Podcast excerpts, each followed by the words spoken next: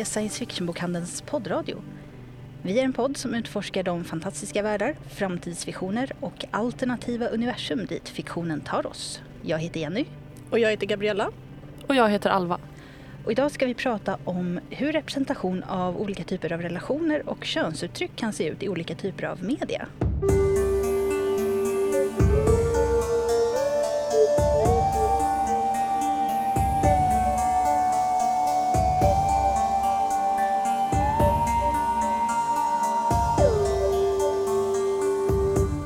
Vi börjar så vill jag bara säga som vanligt. Om ni vill komma i kontakt med oss så är det bara att mejla till podd sfbok.se, podd med 2D. Eh, men om ni hellre tar kontakt med oss via Facebook så finns ju bokhandeln där, eller Instagram. Eh, och då kommer era meddelanden vidare till oss på podden också. Och om ni vill så får ni jättegärna betygsätta oss där ni lyssnar på poddar, för då blir vi glada. Yes.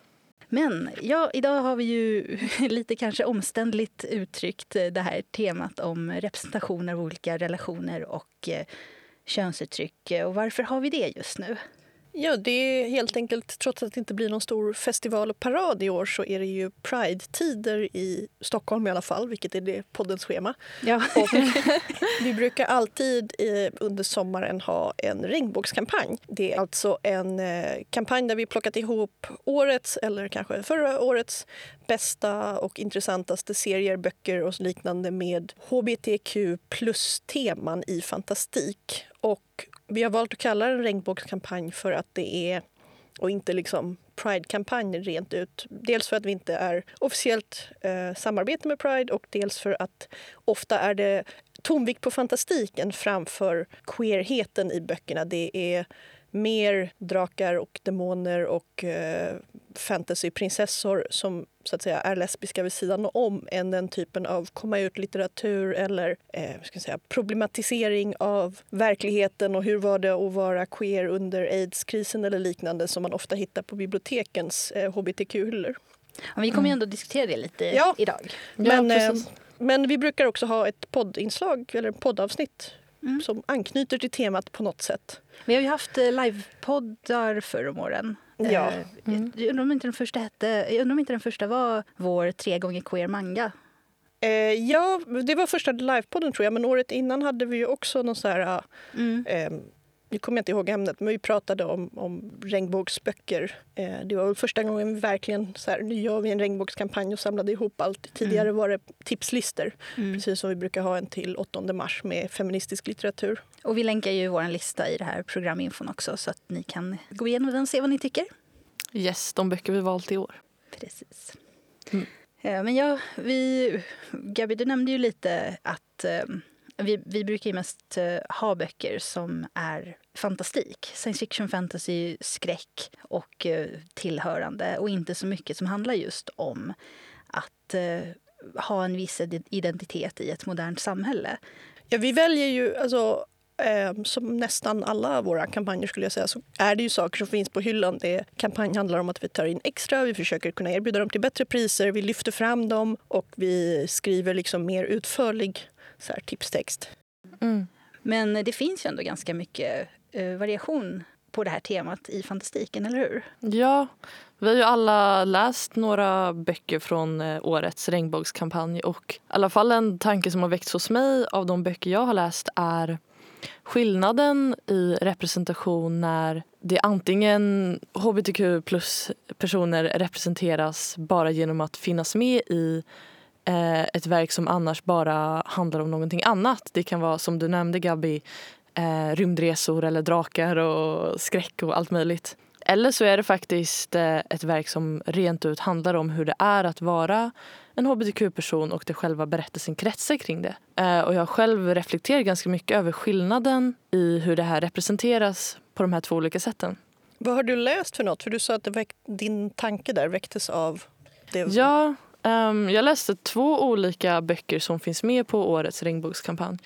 Den ena är en jurymanga som uh, heter Goodbye My Rose Garden som utspelar sig på slutet av 1800-talet, början av 1900-talet, sekelskiftet där. Så det är en historisk bok som handlar om en relation mellan två kvinnor. Den ena är en japansk ung tjej som kommer till eh, England för att vara typ eh, housemaid åt en brittisk fin lady. Och så blir de kära i varandra.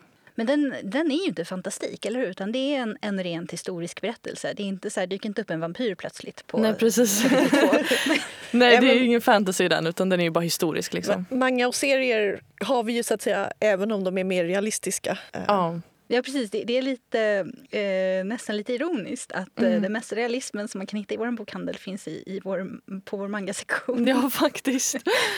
Men den här boken handlar ju liksom främst om hur det är att ha, att ha en sån relation på den tiden och eh, de svårigheter de möter och eh, ställs inför på den tiden. Och eh, ja, det är liksom det historien kretsar om framför allt. Sen handlar det om lite annat vid sidan av. Båda är väldigt eh, intresserade av böcker. Så det handlar en del om deras bokintresse, hur de går runt i sin fina rosträdgård och så. Ehm, Den verkar vara väldigt fint tecknad. Jag har bläddrat lite i serien och mm. Ja, funderat på den. Verkligen. Och också vet jag att eh, författaren har gjort väldigt mycket research om eh, kostymerna, eller kostymerna, men hur man klädde sig på den tiden faktiskt. Eh, så det är väldigt historiskt korrekta tecknade kläder. Och jag själv är i alla fall väldigt förtjust i eh, sekelskiftesmode från 1800-1900-talet. Och författaren, vi vet inte namnet, men pseudonymen som står på mangan är Dr. Pepperco. För man kan ha spännande pseudonymer. Nej, Ja.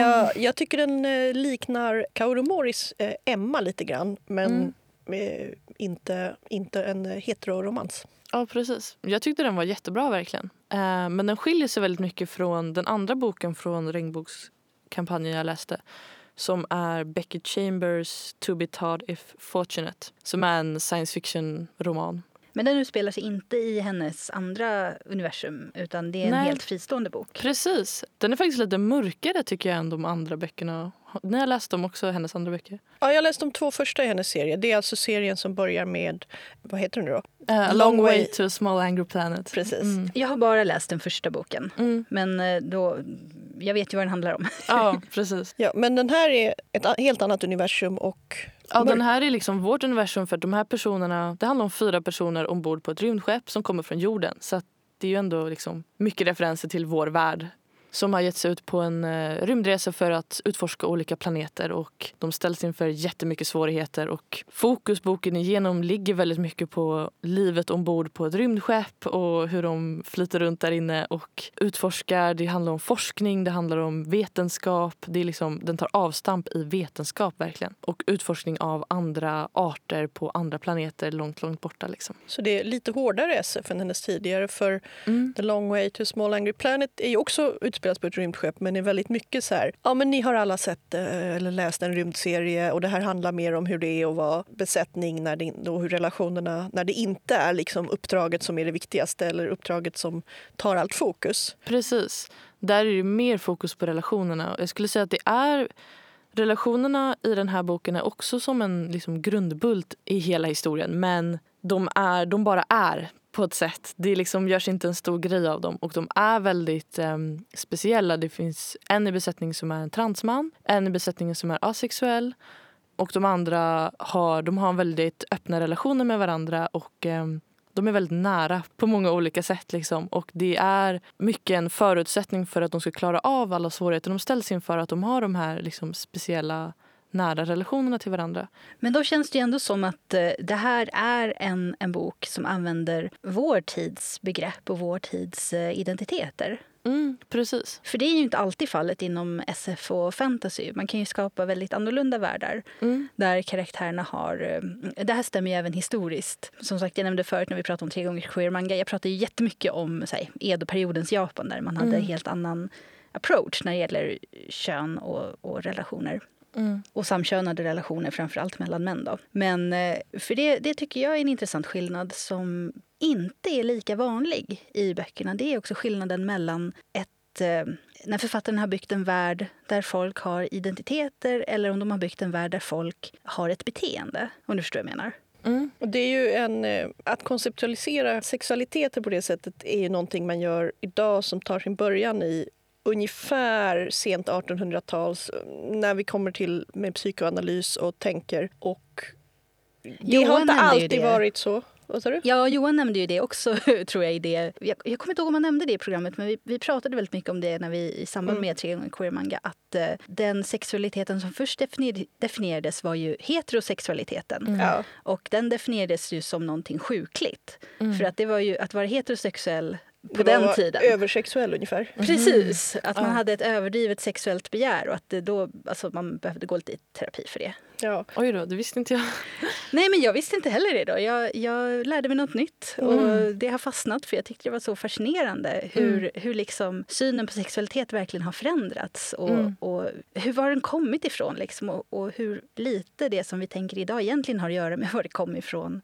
Mm. Eh, nej, men så fort man börjar studera det här eller bara läsa lite grann om det så ja, jag tycker det är superintressant. Det märks också när man tittar på... Eh, det är lite svårt att, att dra gränser mellan feministisk science fiction och science fiction som utforskar sexualiteter och könsidentiteter, tycker jag. Mm. För, och, så ska vi säga, och som inte bara gör det för att vara eh, erotisk eller semipornografiskt. För det finns ganska mycket ja, men sexy alien babes som, som kladdar på varandra i Mm. SF-litteratur från 50-talet. Men det är inte så himla mycket tanke bakom det jämt. Nej, Inte bara. Det, det, finns, eh, det finns väldigt mycket tidig SF också där det var någon slags... Man slänger in lite så här, "Ja, ja men i framtiden är alla lite bisexuella. Men jag fokuserar inte på det, utan det är ingenjörerna och möjligen några trånande kvinnor som trånar efter dem. Och feministisk science fiction tror jag är väl den första som, som liksom gick in och utforskade det mer. Men man gjorde det ofta med andra arter, utomjordingar eller alltså så här, människor som har utvecklats så långt bort att de börjar uppvisa väldigt stora biologiska skillnader till oss. det här, var ju, det här hände ju i minst ett par Star Trek-avsnitt också. Mm. Eh, Jag minns framför allt något ifrån Star Trek The Next Generation som visserligen är från 80-talet. Men eh, Men det hängde kvar länge. ja, det hängde Mm. kvar längre. Och de, de försökte ju på en allvarlig nivå, absolut. Eh, Och de hade ju en, en planet Alltså de försökte men de lyckades inte så jättebra. För där fanns det en planet där det bara var tillåtet med samkönade relationer. Det var ganska likt Mhm. vå- våra, våran, vårt släkte, vår art. För att de var liksom, vad heter dimorfiska sex... Ja, Ja, det finns... en dimorfisk art där liksom de förökar sig genom att eh, eh, para sig. Men jag, jag tyckte det var väldigt märkligt för att det som var stigmatiserat i det samhället var ju heterorelationer. Och eh, jag, jag kan förstå lite vad de ville göra för det var ju liksom att peka på att men det är fel att diskriminera relationer som inte tillhör normen. Men det, det som hände var ju att åh, nu ska vi visa upp i tv det här otroligt förbjudna heterosexuella förhållandet. Vilken, eh, vilken eh, skandal!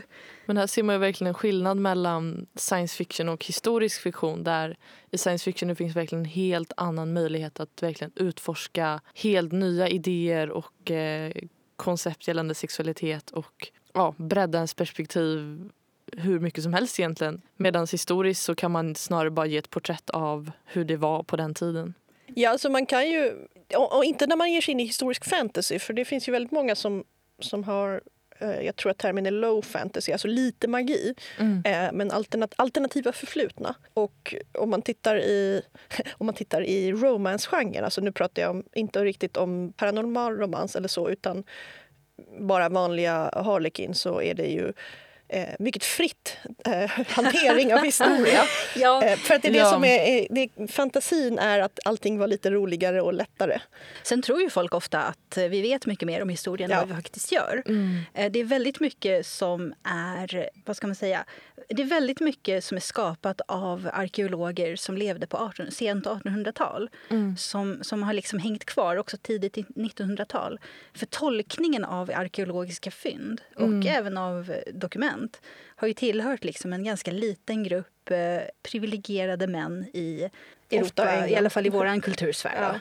Mm. Eh, som liksom från vårt perspektiv. Och det färgar ju verkligen den bild som ges av Ja. historien. Ja. Gud vad lustigt att du säger det för just den boken vi just pratade om, To Ja. Retarded Fortunate, handlar väldigt mycket om också just, fast då ur ett vetenskapligt perspektiv, att vetenskap egentligen inte nödvändigtvis är någonting som är hugget i sten utan att boken har en poäng att ens sociala umgänge och eh, kontext verkligen påverkar det vi uppfattar som vetenskap. Och det stämmer ju även in på historia att eh, social och eh, samhällelig kontext alltid kommer påverka det. Liksom. Och det gör det ju på science fiction också. Jag tänkte skjuta in det där med Star Trek men hann inte. Mm. Att, all science fiction beskriver framtider eller alternativa historier men speglar alltid sin nutid. Precis som all skräck speglar sin nutids, så här, det man är rädd för nu, inte Mm. det man var, är eller var rädd för förr ofta. Jag, jag tror att det, det är ju extremt svårt att skriva som om man inte levde i det samhället som man lever i. Ja, Eh, verkligen. nästan omöjligt. Jag tänker ju ofta på eh, Cameron Hurley och hennes eh, Stars Are Legion och Mm. även The Light Brigade som jag läste efteråt. Mm. Men Stars Are Legion är är ju väldigt speciell för att eh, den, den världen är ju väldigt SF, långt ut i rymden. Eh, stora skepp kretsar kring en döende energikälla Mm. eh, och där alla karaktärer i boken är kvinnor. Mm. Och det tas ju inte upp för att det är naturligt för alla i den världen att det är så. De har aldrig upplevt någonting annat. Mm. Och det, det gör ju att det blir ett väldigt annorlunda, en väldigt, väldigt annorlunda värld. Det är en av de böckerna som jag har läst som jag tycker är mest olik någonting som, som känns liksom nära vårt samhälle, nära vår tid. Ja, Eh, jag tycker den ger ett fantastiskt sätt att representera en annan typ av sexualitet eller könsidentitet eller värld helt enkelt där det egentligen inte görs en så stor grej av det i boken utan det bara är så hela boken igenom. Det är ju för att de har inget att förhålla sig till heller. Mm. Om det inte finns en heteronorm då finns det ju inte heller någon anledning att ha liksom en motreaktion till den. Nej. Och jag tänker att eh, de, de, den problematik som skapas i den världen måste ju mer då ta avstamp i normen i deras värld. Mm. Det, det tycker jag, den boken jag läst som inte är med på regnbågskampanjen men som kom ut nyligen och också är Hugo-nominerad är jag rätt säker på. Eller författaren är det i alla fall. Jaha. Ja, eh, heter Docil av KM Spara som stavas med S och Z så jag tror det uttalas Spara. Men eh, vi får se, det beror på vilket land han kommer ifrån. Och eh, den har så här subtitle, nej, ett snyggt omslag tycker jag. Eh, den, det är stilrent. En eh, man i fluga och kostym som är på knä och sen har man så här suddat ut ansiktet och så är det en undertitel There is no consent under capitalism. Och den är väldigt bra på att väldigt snabbt och väldigt tydligt sudda ut eh, så här, normen kring är det, är det okej att vara gay? Alltså att det handlar om två män, Alex och Elisha. Nu uttalar jag det säkert fel trots att det fanns en klargörande i boken hur man skulle uttala namnet men jag kommer inte ihåg det. Det var lite snabbläsning. Men eh, Docil handlar i alla fall om en rätt nära framtid till oss där skuldslaveri har blivit en grej i USA och också arv av skulder. Alltså, jag är inte expert på amerikanska skuldsystemet men det känns som väldigt mycket handlar om att det kom ur eh, deras dyra universitet. Alltså det kostar så himla mycket att få en utbildning. Mm. Och sen ändrade man en lag så att man kunde börja ärva sina föräldrars skulder och eh, sen hamnade liksom vad det låter som typ 80% av befolkningen i generationsskuld som de aldrig kommer ut och man införde skuldfängelse och också skuldslaveri och docil som namnet är, det betyder ju typ lugn eller ja, så här. Ja, det gör det väl. Det, det betyder att man, man brukar mest använda det om boskap. Ja, ju precis. Det, det är boskap eller så här ner, nästan nersövd, bedövad kanske. Eh, för det, det är en eh, drog. Lite Aldous Huxley, Brave New World-aktigt här. Att, eh, de som, det är alltid frivilligt att ge sig in i det här skuldslaveriet. Alltså frivilligt. Jag tror att medgörlig kanske är, Ja, hamnar rätt så nära. något sånt. Men, men de... de Typ tämjd. Ja, fast, fast det, ska, det ska vara ett positivt ord. Ja, Eh, det, det finns inga slavar, det finns bara de som jo, jobbar bort sin skuld på ett samhällsnyttigt sätt. Eh, nej, men eh, de, det är frivilligt att få den här drogen för då blir du liksom lugn och det gör inget om du blir våldtagen eller misshandlad eller whatever utan du bara kommer gå runt där och tjäna. Och alla är glada, eller hur? Ja, ja, ja. Eh, Mm. och Elisha säljer sig själv då eh, för att hans mamma har varit såld i tio år. Det, det finns, de har vissa regler så att man får komma tillbaka och hälsa på sin familj två gånger om året. Och han såg hur hon blev mer och mer permanent bedövad trots, för att hon gick på den där drogen. Och trots att hon gjorde det så lyckades hon bara jobba av en del av skulden och sen är hans lilla syster typ sjuk också och hans pappa vill sälja lilla systern för att han tänker att ja, men då kommer de ju ta hand om henne. Och hon kommer ändå inte märka något för hon kommer vara drogad. Så, ja, så han, han eh, säljer sig själv istället. Och han gör det till Alex Bishop, den tredje, som råkar vara eh, den tredje generationen av den familj som kom på den här drogen och som är så här ultra mega rik. Och sen vägrar han att använda den för det är en av hans ja, slavrättigheter. Han, man behöver inte ta den här drogen om man inte vill. Och då, börjar, då inleder de ett slags icke-konsensuellt BDSM-förhållande mer eller mindre. Det diskuteras aldrig och det var där jag menade att den är också bra på att på ett väldigt naturligt sätt. Det terminologin kring så här, är du gay eller så finns inte. Den är ganska rak på sak. Så här, ja, men föredrar du män eller kvinnor? Jag föredrar Men män och så. identiteten gay är liksom inte en grej längre Eh, inte, då? inte så långt, inte vad jag kommer ihåg. Nu Nej. Gick det lite fort. Men, men det verkar inte så. Sen är det ju också det är svårt att prata om identiteter när det är slaveri inblandat. Men den utspelar sig i framtiden eller? Den utspelar sig i en framtid så pass nära oss att EU fortfarande är en grej. De nämner det i någon, jag tror de hör det på nyheterna. Eh, Amerika är en grej, tror Det utspelar sig inte i, i Amerika. Jo, men, men eh, det är liksom mycket, det utspelar sig i delstaten Maryland. Jag tänker hela tiden på de här Maryland cookies. Eh, Varje gång jag köper en nu kommer jag att tänka ah, slaveri. Skoj! Nej, men, eh, men det, det, är en, det är ett det, det är väldigt, eh, jag tycker det är en bra skriven bok för den, den eh, sätter igång historien väldigt snabbt och du får precis så mycket info så att du kan liksom sätta igång och följa storyn. Och sen kommer världsbyggandet bit för bit. Det är inte en stor infodump om att så här, för 400 år sedan inledde de skuldslaveriet. Utan det är mer att man får höra en liten bit här, man förstår på hur någon reagerar där. Och politiskt känns det som det, har väldigt, eh, som det har väldigt mycket att göra med eh, dagens politiska situation i, USA. Ja, och det är väl där jag tycker att Rent ekonomiskt och, och den biten. Både ja och nej. För att, alltså det har att göra med ekonomi och det kan jag, jag kan ju spoila så mycket att det här är inte en, liksom, en hungerspelad med extra sex. Det är inte så att det kommer bli en stor revolt och de omkullkastar systemet med hjälp av Elishas eh, karismatiska personlighet. Det är inte den typen av bok. Nej. Eh, men samtidigt, för skuldslaveri är ju en grej i vår värld. Mm. Eh, Indien är ju ett land som ofta nämns i sammanhanget men jag är säker på att det förekommer på många andra platser. Mm. Och också det här att ärva skulder, det är liksom inte, det är tyvärr inte fiktion. Det är inte ett problem i USA eller Europa, men det är väldigt vanligt. Och, och det är väl där jag tycker jag tycker inte att boken brister, för den, den försöker berätta en annan slags berättelse. Men däremot så skulle jag säga att den här There is no consent under capitalism, för jag förväntade mig lite mer än eh, ja, men en, en, en, eh, itutagande mer den ekonomiska verkligheten. Mm. Mm. Och det handlar mer om de personliga förhållandena och vad det betyder. Alltså det är mer, mer tonvikt på consent än capitalism skulle jag säga. För att det handlar mycket om Alex och Elishas ömsesidigt ganska förstörande förhållande och också vad det här Docil-drogen gör med folk. Och liksom, ja, men att du säger ja till något sånt en gång och sen förstör det mer eller mindre din förmåga att säga ja eller nej på ett betydelsefullt sätt. När du berättade det först, tänk, jag kom bara att tänka på den här eh, klichén om den valiumberoende hemmafrun på 50-talet, också Ja. i USA. Mm. Det finns, vad heter den där skräckfilmen baserad på det? Um, Stepford Wives. Stepford Wives, se inte den nya versionen. Den, den var kul men fånig. Ja. Den gamla filmen är alltså fruktansvärd och fruktansvärt bra.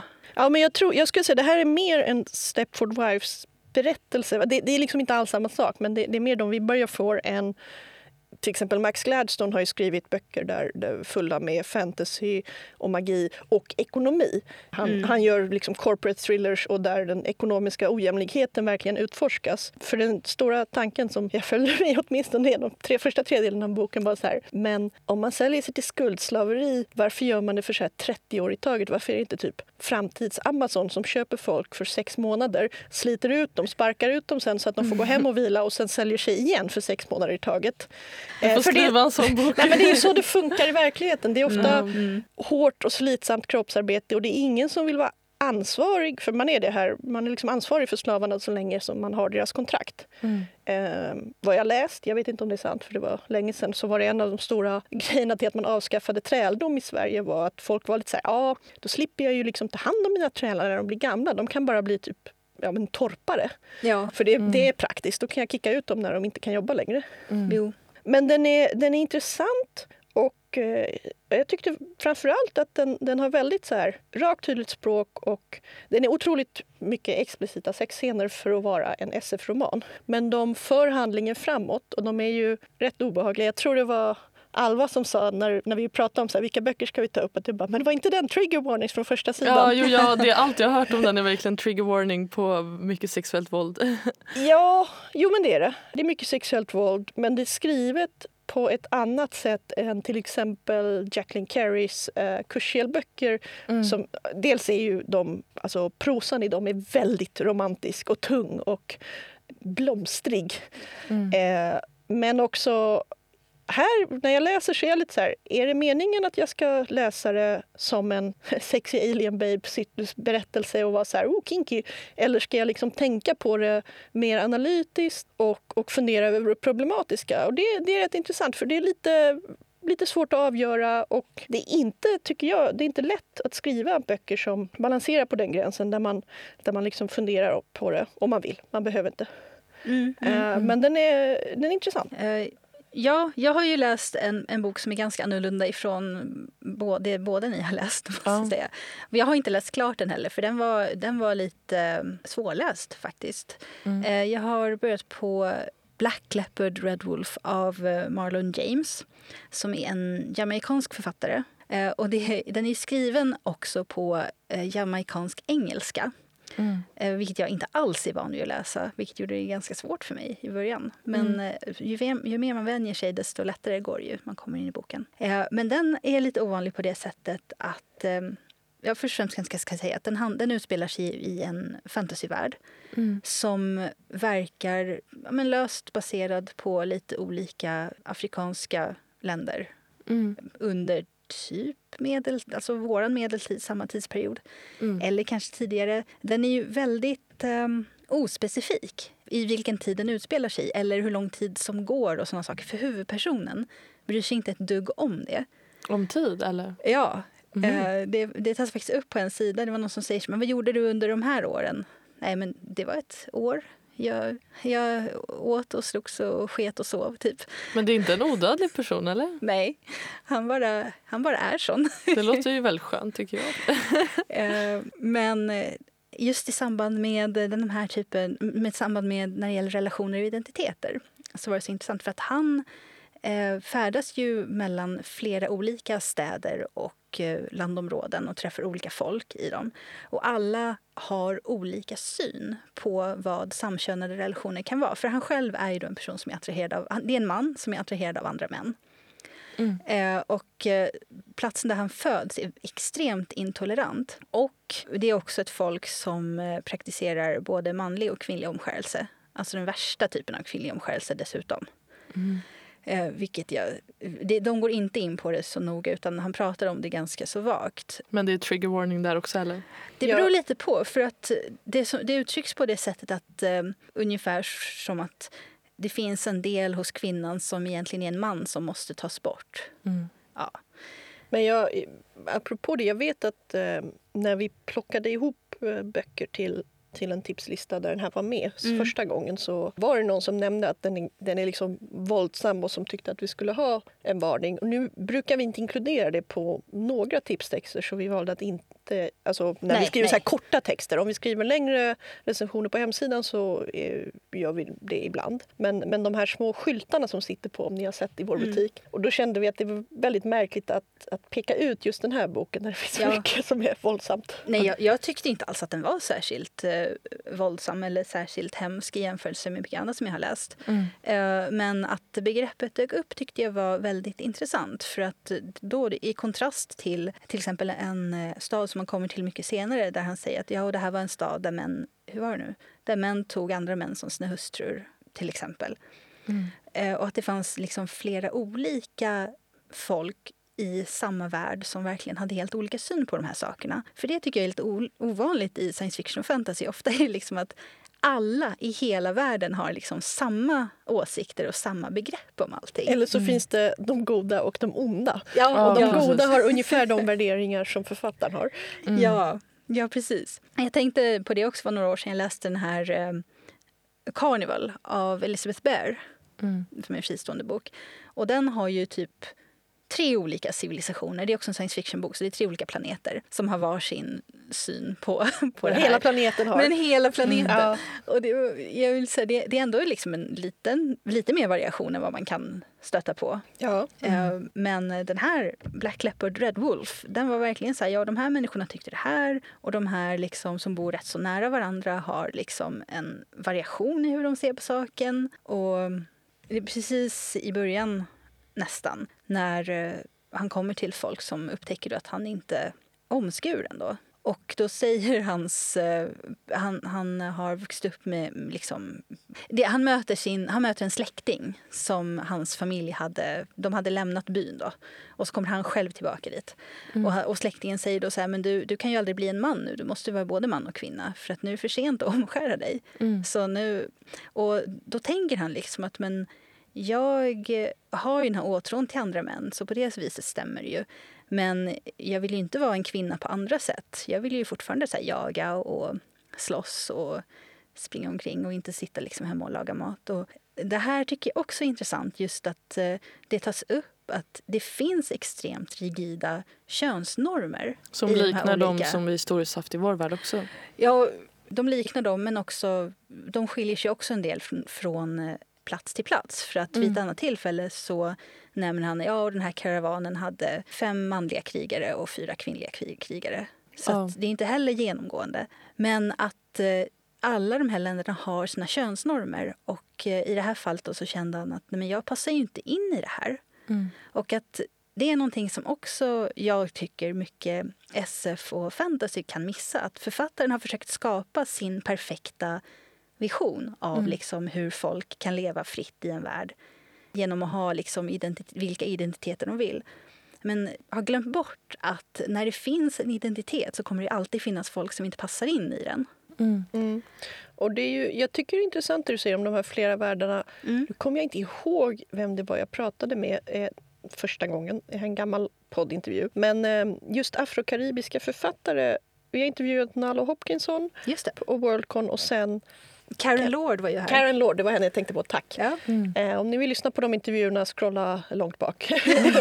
eh, nej, men vi kan skriva upp vilka avsnitt det är. Vi, vi, får skriva upp och så ska jag försöka länka dem i programinfot. Ja, mm. men i alla fall så nämnde båda, har jag för mig, åtminstone vid, vid samtal, inte säkert att det fastnade på inspelning, eh, den här pluraliteten av kulturer. Och för jag menar, de, de kom från de karibiska öarna och där och det vad jag förstått så det är inte, eller det jag vet att det inte är så stora öar. Det är liksom inte så mycket geografiskt utrymme. Men det bor mycket folk där och det är väldigt tätt mellan olika kulturer och det är olika religioner i och med att det är så riktig blandad befolkning. Också mycket som spår efter kolonisationen kan jag tänka mig när olika länder koloniserade ja. olika öar. Att vissa pratar de fortfarande franska, andra Precis. öar pratar fortfarande holländska och så vidare. Precis, och att, att eh, ja, men det är därifrån de här hodon och voodoo och andra religioner och vissa versioner av katolicism och så kommer som skiljer sig. Och att det är något som, jag tror framförallt Hopkinson nämnde, att det är liksom det är väldigt medvetet och levande hos de som bor där på ett sätt som det inte verkar vara lika direkt i USA. Nej, Kanske alltså, för att det är, det är ett så mycket större land och att det liksom finns... Mer homogent. Ja, homogent i bitar. Alltså en, en delstat kan ändå vara mer homogen eller en, en kultur. Men framförallt så är de ju... USA är ju ett väldigt eh, isolationistiskt land. Om det är det ordet jag letar efter. Men de är kulturellt isolerade mm. ifrån andra kulturer än sin egen. Mm. Bara på en sån ytlig nivå som eh, att eh, jag som är ett manga och anime-fan märker ju att jag blir förvånad så fort någon säger att men jag, jag har, liksom, det är normalt att titta på så här, dubbad anime. Och jag säger va? Dubbad anime? Mm. Eh, och amerikaner är så här, men vad är du för en snobb som kollar på textad anime? Och jag bara, mm. är det snobberi? va? Det är väl bara så man gör. Eh, de är ovana att höra andra språk än sitt eget. Eh, mm. De är ovana att se annan media än sin egen. Och det är ju ändå på en ganska ytlig nivå det här som, man, som jag ser varje dag så fort jag liksom pratar om de här. Pratar med andra människor som är liksom i, ändå har samma intresse som jag har. Men, mm. Man är från USA. Eh, men är från USA. Och väldigt, väldigt stor del av den science fiction och framförallt fantasy som vi har är skrivet av amerikaner. Mm. Eh, jag har nästan, jag tänkt på den gången att det är fantasy, framförallt den här lite mer typiska pseudomedeltida feodalsamhällesfantasyn är ju väldigt amerikansk i sitt utförande. Mm. Även fast den liksom nominellt utspelar sig, eller inte ens nominellt, men den utspelar sig ju... Eh, det känns ju lite pseudo-England verkligen. Ofta typ inspirerat av medeltida Europa. Ja, inte Europa, bara England och typ ja. Frankrike. Jag menar medeltida Sverige, hur såg det ut på den tiden? Ja, liksom? då är det vikingar liksom. Ja. ja, eller för den delen Tyskland som inte var ett land utan som, där du har de här pyttesmå eh, staterna som ja, men som hela tiden byter form och grejer. Ja. Mm. Eh, det, finns, det finns inget det finns inget i den tyska kulturen som har funnits i 2000 år på det sättet. Nej, och Sverige hade ju inte alls samma feodalsystem Nej. som England, som vi hade feodalsystem. Och, och det, här, det här ser man ju också väldigt mycket av. Det är ju jättemånga som gör det. att De, de likställer ju väst med USA väldigt mm. mycket i många sammanhang. Och typ England som är typ USA fast med en annan dialekt. Tycker i, mångas... i alla fall amerikaner. Ja, ja och eh, japaner är inte heller så jättebra. Som är den andra kulturella sfären där jag liksom vistas mycket när det gäller populärkultur om man säger så. Mm. Eh, de har också ganska så här, ja, inte så varierad syn på Europa och, och väst. Och de, de, de, de liksom tänker mer på väst som USA. Mm. Och det är där den mesta västerländska median kommer ifrån. Mm. Men eh, jag, jag, jag tänker på det mycket när det gäller fantasy SF, att världarna är så homogena verkligen. Mm. Jag tänkte på det när jag läste. Just när den här dök upp och de nämnde Europeiska unionen att de, de diskuterar fortfarande om de ska börja använda den här drogen i sina länder. Och jag bara... Mm. För att så här, USA skulle införa skuldslaveri om det kommer ur, alltså, du vet man blir så här, men om det kommer ur era studielån så är det inte riktigt samma situation här. Men sen är det också Östeuropa just nu som det ser ut är inte så jätteekonomiskt välstående och bara, alltså vänta, hur, mm. vadå EU skulle, nej? Ja, framförallt Östeuropa är ju bara så okänt land för typ alla SF och fantasyförfattare nästan. Mm. Det har kommit lite mer så här ryskinspirerad fantasy. Ja, just det. Eh, som många har sagt är lite ja, Jag tror det är för att det, det kommer nyöversättningar av de ryska science fiction-klassikerna ah. eh, till engelska. Vi har ju, alltså, där har vi haft rätt mycket i Sverige mm. tack vare Delta förlag och andra små. Eh, ja. Ryssland har ändå varit närmare. Men eh, nu har det kommit en ny upptäckt i och med liksom Stalker och mm. Metro 2033 och så på mm. den amerikanska marknaden. Mm. Och det mesta har tydligen varit lite halvdant, i alla fall det nyare. Liksom. Du menar ryskinspirerad? Ryskinspirerad, eh, ryskinspirerad young adult framför allt. Undantaget är väl eh, The Bear and the Nightingale av eh, men hon är väl amerikan? Hon är amerikan. Arden har, heter hon. Ja, äh, jag precis, hon heter inte Elizabeth Arden, hon heter Catherine Arden. Catherine Arden. Catherine Arden som bodde i flera år i Ryssland och studerade mm. där. Och, och, som har lärt sig om kulturen och inte bara har typ tagit lite ytliga grejer Nej. ifrån den. Jag tycker att det märks väldigt tydligt när man läser en författare som, som vet vad hon pratar om. Det är mm. lite som eh, i den här mangan Farewell My Rose Garden. Mm. Heter den så? Farewell? Goodbye ja. My Rose Garden. Goodbye My Rose Garden. att, eh, som du sa, att hon, hon har liksom gjort väldigt mycket efterforskningar när det gäller liksom kläder och kultur. Och hon, mm. hon vet hon vet också rätt så mycket om tidsperioden som det handlar om, eller hur? Ja, och det är också precis det som, det var lustigt att du sa det med skillnaden mellan till exempel Japan och England. Att det är också ett tema genom hela boken, den kulturkrocken när den här flickan kommer från Japan och eh, möts av samhället i England. Ja, jag tänkte på det. det är en, alltså så här, det, det, är en, en, eh, perspektiv som inte är jätteovanligt i manga men som är ovanligt annars. Mm. För att vi är dåliga på att komma ihåg att det har funnits folk som reste inte bara från Europa alla Marco Polo utan liksom från andra platser till Europa. Mm. Och att det sällan berättas ur deras perspektiv. Mm. Att vi ofta får liksom berättelsen ur en, till exempel en europeisk perspektiv när någon utifrån som de kanske ja. uttrycker det, liksom kommer att det här verkligen eh, berättas ur hennes perspektiv, vilket jag uppskattar verkligen. Det är det som jag tycker är så roligt. En del av det som jag tycker är så roligt med att läsa manga, det är ju att man, man får ju ett annat kulturellt perspektiv mm. som är liksom en inifrån berättelse. Det är inte alltid så djupt, men även de ytliga delarna är, är ju liksom, ja men det här är berättat ifrån från någon som berättar en berättelse från, utifrån sitt eget kulturella perspektiv. Det är inte mm. någon utifrån som berättar så här, men så här är det i Japan. Eller så här blir det om en japan kommer till Europa. Utan mm. Det är en japan själv som berättar liksom hur, hur det skulle vara. Och det är ganska ovanligt att få såna berättelser i, i liksom Fantastik i allmänhet. Ja, men just för att eh, den mesta fantastiken kommer från USA. Mm. Mm. Och eh, den enda andra stora mediegruppen som är så populär är just manga. Mm. För den är ju extremt populär. Ja. Jag tycker det är lite synd därför att vi ofta...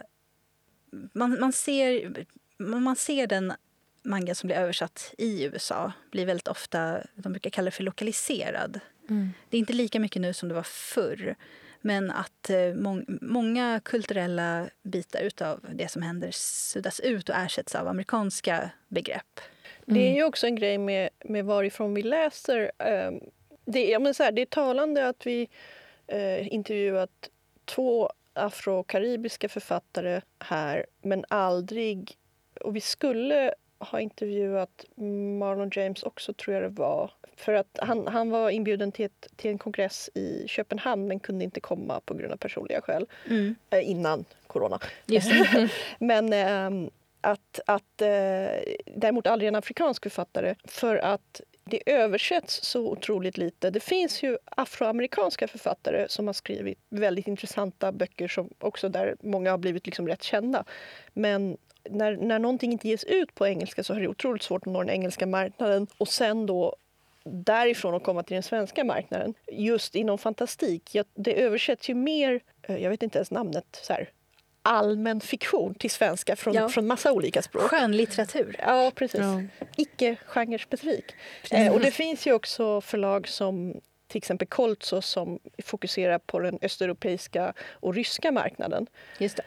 Eh, och plockar in ja, Nick Perumov och mm. eh, Strugatsky-bröderna och så. Mm. Mm. Men, och då, då, betyder det att det är stora delar av världen där vi nästan där vi liksom inte vet vad som, vad som sägs och tänks. Nej, och en sak är ju också... Nu har inte jag läst de här kinesiska science fiction-författarna som har blivit populära nu på sista tiden, tyvärr. Men när det gäller just Men fantasy... Du menar tyvärr att du inte har läst dem? Ja, tyvärr. tyvärr, tyvärr har ju de blivit så populära. Jag tycker det är hemskt att eh, marknaden inte längre domineras av...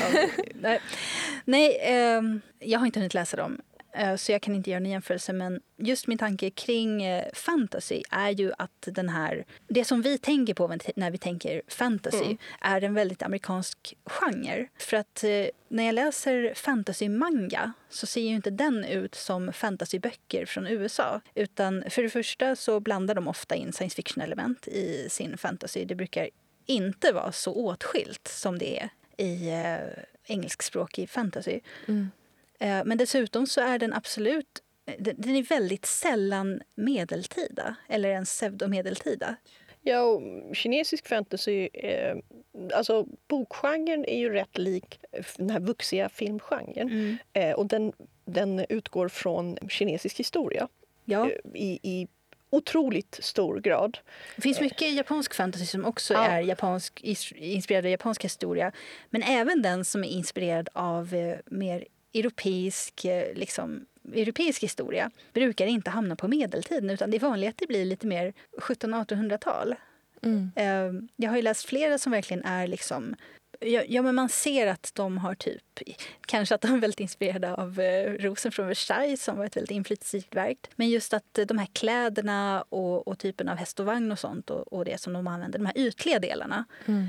eh, är inte som i, i eh, engelskspråkig fantasy alls inspirerade av liksom den här typiska medeltiden. Kanske är, är Tolkien som har medfört det väldigt mycket med, med, med de här borgarna och eh, han satte väl grundbultarna för det som senare skrevs? Ja, och det tror jag. Alltså, Tolkien, Narnia får man inte glömma också hur, hur mycket det har haft att göra med. För att, ja, det finns ju mycket portalfantasy mm. också. Mm. Ja, nej, men alltså, Narnias världsbygge lite grann. Det är också någon slags ja tidlös medeltid. Men, Kung men, Arthur tänker jag är ja, väldigt inflytelserikt. Och eh, rollspelen. Och rollspel. Dungeons and Dragons eh, har, har liksom haft ett väldigt stort inflytande på vad man skriver, framförallt när man går fram till 80-talet och så. Ja, eh. och, och, nästan alla nästan alla stora episka fantasy-serier som folk fortfarande läser i hög grad, alltså förutom Tolkien och ett fåtal klassiker, är ändå från 80-talet och senare. Mm. Eh, science fictionens jag vet inte hur man ska säga. Eh, man läser äldre SF-böcker i högre grad, tycker jag.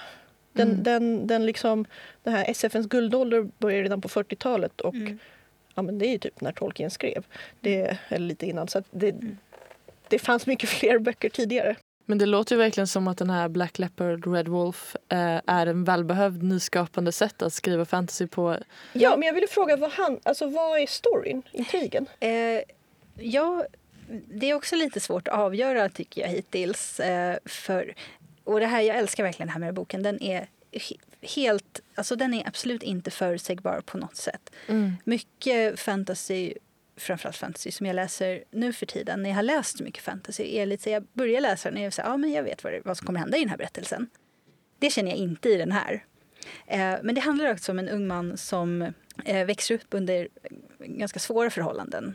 Eh, han har inte så värst bra hemförhållanden kan man inte säga. Eh, men han har en speciell egenskap och det är att han kan spåra folk genom sitt luktsinne som är väldigt speciellt på, på ett magiskt sätt. På, på många sätt är det mer likt det som vi brukar kalla magisk realism än ren fantasy. Men mm. det är mest för att våra kategorier är kanske lite rigida.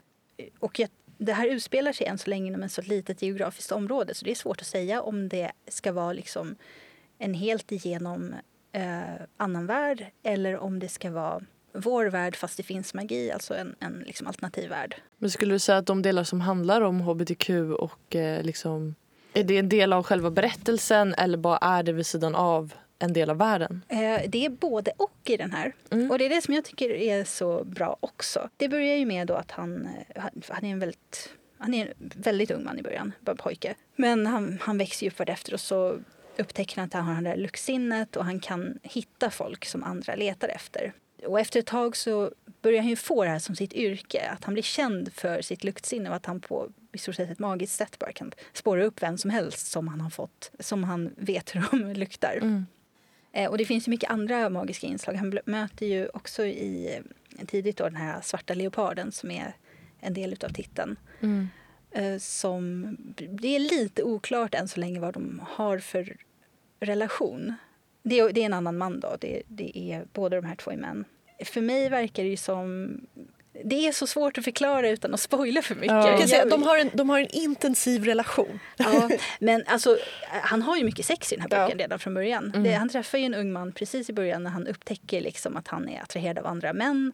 Mm. Och de liksom fumlar lite med varandra. Och det är, liksom, det är inte så här, det är inte som att läsa en porrnovell liksom, på den nivån. Nej. Men det, det, beskrivs ju att de har sex med varandra. Men eh, den här relationen som man får sen med den här svarta leoparden känns liksom som den är på en annan nivå. Mm. Eh, och det är den som jag tycker är mest spännande. Då, för jag, den här leoparden, det är alltså en leopard som förvandlar sig till en människa. Mm. Och det är lite oklart hur det här går till eller varför det ens har hänt eller så. Men han är ju ganska så djurisk fortfarande och äter så här rått kött och sånt. Men kan, kan han prata, ja, kommunicera? Ja, så? Mm. ja han, han pratar ju mer intelligent än huvudpersonen i början för mm. huvudpersonen är ju helt obildad. Jag mm. tror inte ens att han kan läsa och skriva. Han, han växer upp liksom i familj. Det är faktiskt väldigt hemskt. Hans, eh, hans pappa är väldigt så här, han misshandlar honom, han misshandlar sin fru och han mm.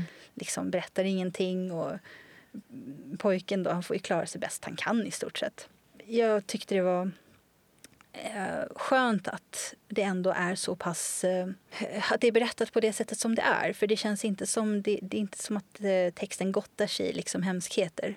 Utan det är mer så ja, men det här hände och det här hände. Och, eh, någonting som också gör den här boken, skiljer den här boken från mycket annat som jag läst precis, det är att det berättas inte vad folk tänker och känner hela tiden. Man måste själv avgöra lite vad, vad som folk faktiskt eh, känner och så på hur de reagerar på det som händer. Mm. Och på saker som de säger. Men de säger ju... Det är inte som att de alltid klar, talar klarspråk heller. Nej. Men eh, det dyker ju upp då och då liksom att eh, för den här spåraren då, han kommer ju till olika kulturer. Mm. Och han upplever ju då hur de här olika kulturerna ser på den här typen av relationer som han vill ha. Och liksom det finns platser där män som åtrår andra män liksom blir, eh, får sina könsorgan avskurna och lämnade mm. och förblöda. Och mm. det finns andra där de liksom kan ha lagliga relationer. Ja. ja. jag vet inte om det var äktenskap specifikt, Nej. men ja, en laglig liksom, upprättad relation. Men han själv verkar inte liksom leta efter att det här gör honom till en viss identitet eller att han får en viss uh, han, blir en viss typ av person på grund av det här. Mm. Det pratas lite om det i början, att, att just det här att uh, ja, men du kommer hela ditt liv varken vara man eller kvinna. Men eh, det här är också en kultur, hans kultur som han kommer ifrån då, som är, är väldigt obehaglig på många sätt. Mm. Som, de överger barn som att dö som ser liksom lite onormala ut. Som till exempel att de råkar få framtänderna innan de råkar få tänderna i underkäken. Mm. Eh, massor så här vidskepelse, mycket liksom mycket så föreställningar som han vartefter gör sig av med. Mm. Och den här uh, svarta leoparden hjälper honom ganska mycket med det. Men samtidigt, liksom det, han är ju märkt av sin uppväxt och av, av sina egna erfarenheter. Nej, men jag, jag tycker det, det är en komplex bok som är berättad på ett fascinerande sätt. Och eh, som sagt svår att beskriva utan att bara berätta precis allt som händer. Mm. Men jag gillar den verkligen. Och eh, det bästa biten, om vi ska prata om representation när det gäller relationer och så vidare, det är Mm. ju att, eh, att det finns just en så stor variation som det gör. Och Mm. att eh, det finns ingenting som heller som framställs som att men det här är lösningen. Det här är det som är rätt. Mm. Men det låter ju som att alla de här fyra böckerna vi har läst tacklar representation på fyra helt olika sätt egentligen. Ja. Ja. Ehm, att de är väldigt, väldigt olika i sitt sätt att eh, representera hbtq och Mm. olika typer av könsuttryck. Mm. Eh, och det är ju väldigt intressant att det finns så många olika typer att, Mm. Mm. sätt att skriva om det på. Ja, om jag bara ska nämna lite snabbt de som Alltså resten av vår regnbågslista. För några, några kan man nämligen höra mer av i tidigare, eh, i tidigare avsnitt. Eh, bland annat This is how you lose the time war är med. Och även eh, Stolt live-antologin. Som, det är ju inte en fiktionsbok, det är för hur man lajvar. Den kan man höra om i förra årets program tror jag det är. Och My Brother's Husband som är med i Mm. den här tre gånger queer manga Mm. livepodden. Det är en nyutgåva nu där man samlar båda volymerna i ett. Mm. Och sen har vi till exempel Bonds of Brass som jag inte hann läsa men som jag har Just hemma. Mm. Som är eh, rymdpilot eh, science fiction med, tror jag, Star Wars-influenser. Och eh, Starless Sea, Erin Morgensterns senaste som också är med. Väldigt hypad bok vad jag har sett. Ja, och, eh, det var väl Amanda som pratade om den när hon var här, tror jag. Vi pratade om den i alla fall. Hon, hon var väldigt nöjd med den. Jag tror att vi börjar få slut på tid, eller hur Jenny? ja, nu måste vi börja runda av. Ja, då tänkte jag om ni vill höra mer om ämnet så har vi i år ett samarbete med eh, Queernördarna och Queernördarna Väst. Det är alltså Stockholm och Göteborgs två föreningar, Sverokföreningar.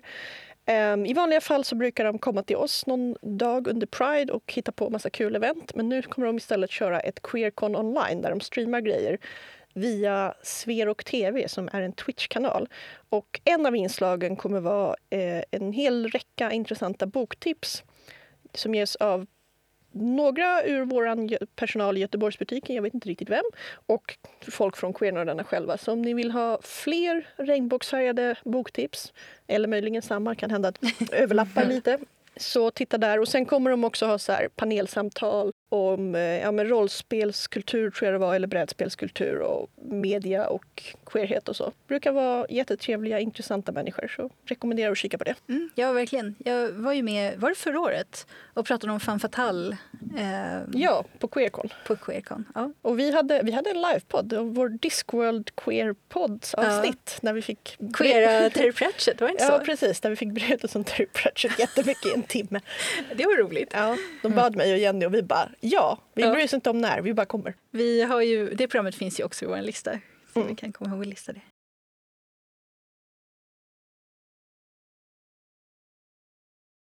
Men ja, då avslutningsvis så har vi ju vårt eh, lilla inslag som vi ska försöka komma ihåg varje program nu. Vad är det vi är besatta av och inte kan släppa just nu? Vad är det vi tänker på? Gabby, du hade någonting. Ja, eh, tydligen så har jag trillat ner i det så här 90-talshålet med anime och manga. jag tror att jag redan nämnt att jag höll på att läsa om One Piece som var slutet. Men nu upptäckte jag dessutom att Netflix har skaffat Yu Yu Hakusho, eller Ghost Detectives som den heter. Eh, som jag aldrig såg när jag var ett stort fan av den. Nej, men det var ju helt omöjligt nästan att få tag på anime på Jag den vet. tiden.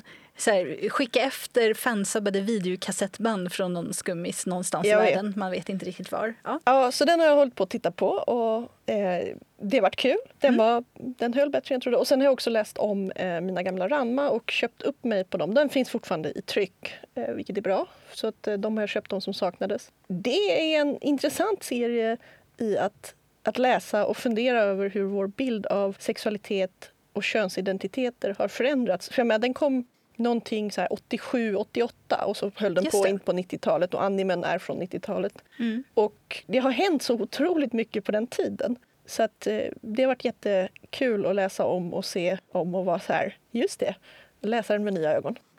Har du någonting, Alva? Någonting jag har varit eh, ganska besatt av på sistone är att eh, läsa men framförallt lyssna på alla Carrie Fishers böcker. Eh, det finns ju, hon har skrivit ganska många, framförallt väldigt självbiografiska böcker. Och eh, jag, dels har jag läst The Princess Diarist eh, som jag vet att vi säljer också.